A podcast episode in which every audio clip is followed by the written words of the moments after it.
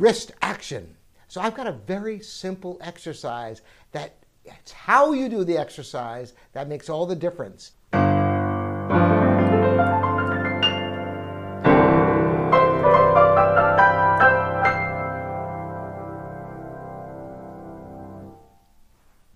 Hi, welcome to livingpianos.com. I'm Robert Estrin with the ultimate wrist exercise for your piano technique. Wrists are so important in piano playing, it's unbelievable. Now everybody knows that you need to use your fingers in order to play the piano, but the fingers don't do you much good when there's chords, when there's octaves. You, you know, it's very hard to play octaves with your fingers, isn't it? Where, where do the fingers go? I mean, there's a certain amount you can do with legato octaves, but when something's fast,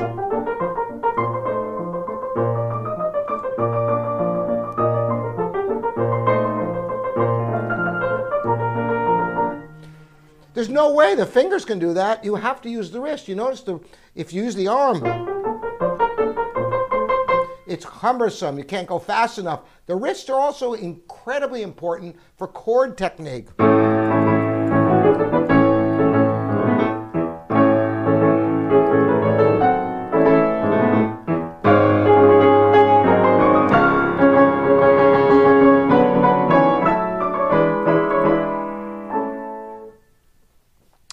Now, there's some chord technique that's slower and bigger where you can use your arms, but you see in something like this, the wrists must be utilized because the arms are too big and slow.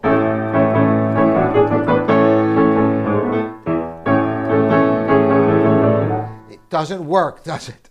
So, how do you develop the wrist? First of all, just developing the independence of the wrist. So, you use them separate from the arm is a major difficulty for some people. Some people it comes quite naturally, other people struggle to be able to not utilize the arm with the wrist because if you do that, once again, it's too much mass. You can't get that quick, you know.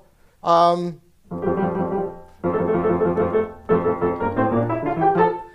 the quick wrist action. So I've got a very simple exercise that it's how you do the exercise that makes all the difference.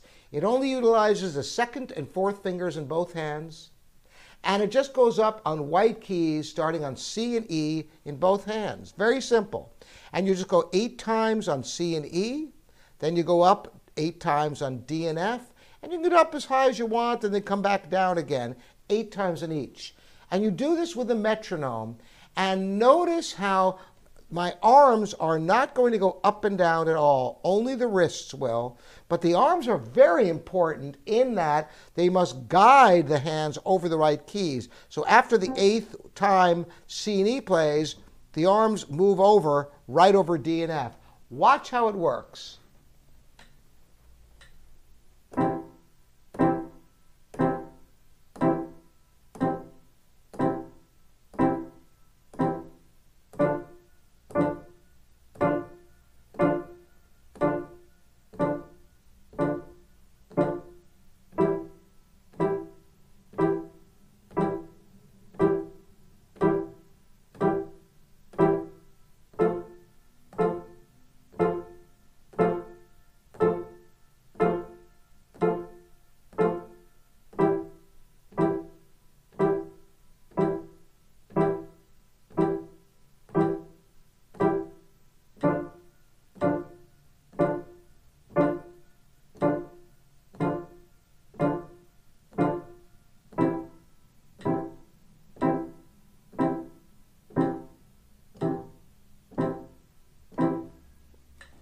If you've never done this before, the first time you do it, you're going to feel it in here because they're muscles you don't ordinarily use.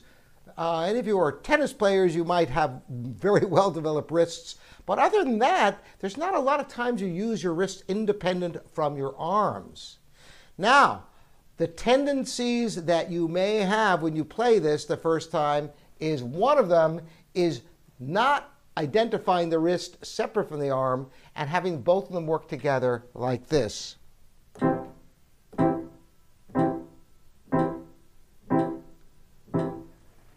That doesn't do much to strengthen your, your wrists because you're using the arms. Another problem or, or tendency is not to make it a sudden motion like this, but making it go back down.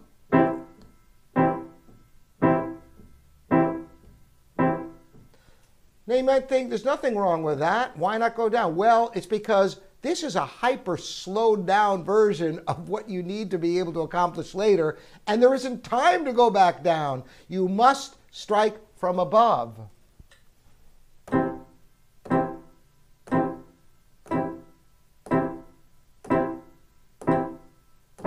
Not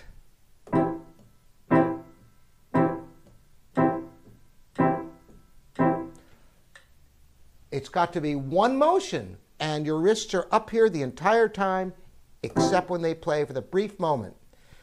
Last tendency to watch out for is you're playing and everything's going fine. You have your wrists raised, but then your arms get lazy and you start lowering. Before you know it, you're playing down like this, and you're in this terribly uncomfortable position, bent way back. And even when you're playing the notes, you're still bent. This isn't good. And it can be destructive, as a matter of fact, because you don't want to flex this too far because you've got nerves in here that can be stressed. So it's a gentle slope of the wrist that straightens when it plays. Notice when you're actually playing, the wrists are straight. So don't let this happen.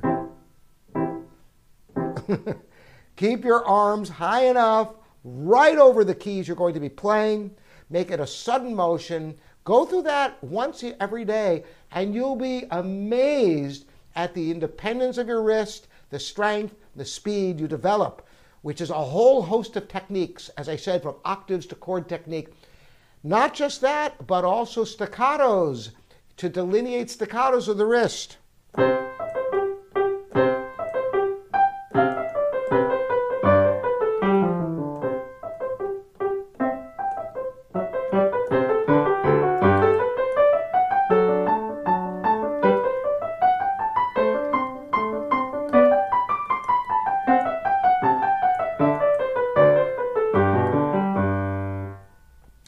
Beginning of Clementi Sonatina in C major, opus 36, number 1. And you notice the staccatos.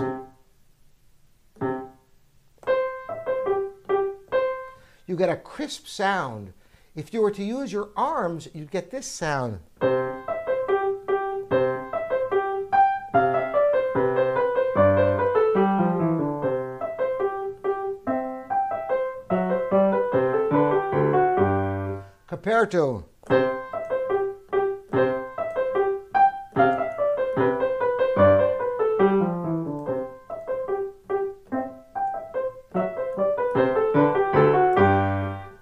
You can hear the difference. So the wrists play an incredibly important part in piano playing, and this exercise can help you develop the independence and strength of your wrists. You can leave comments here at livingpianos.com, your online piano resource, or on YouTube. Thanks so much for joining me and all you subscribers. Bringing me to well over 100,000 subscribers is a milestone that I really appreciate each and every one of you. Look forward to seeing you next time here at Living Pianos. Thanks again.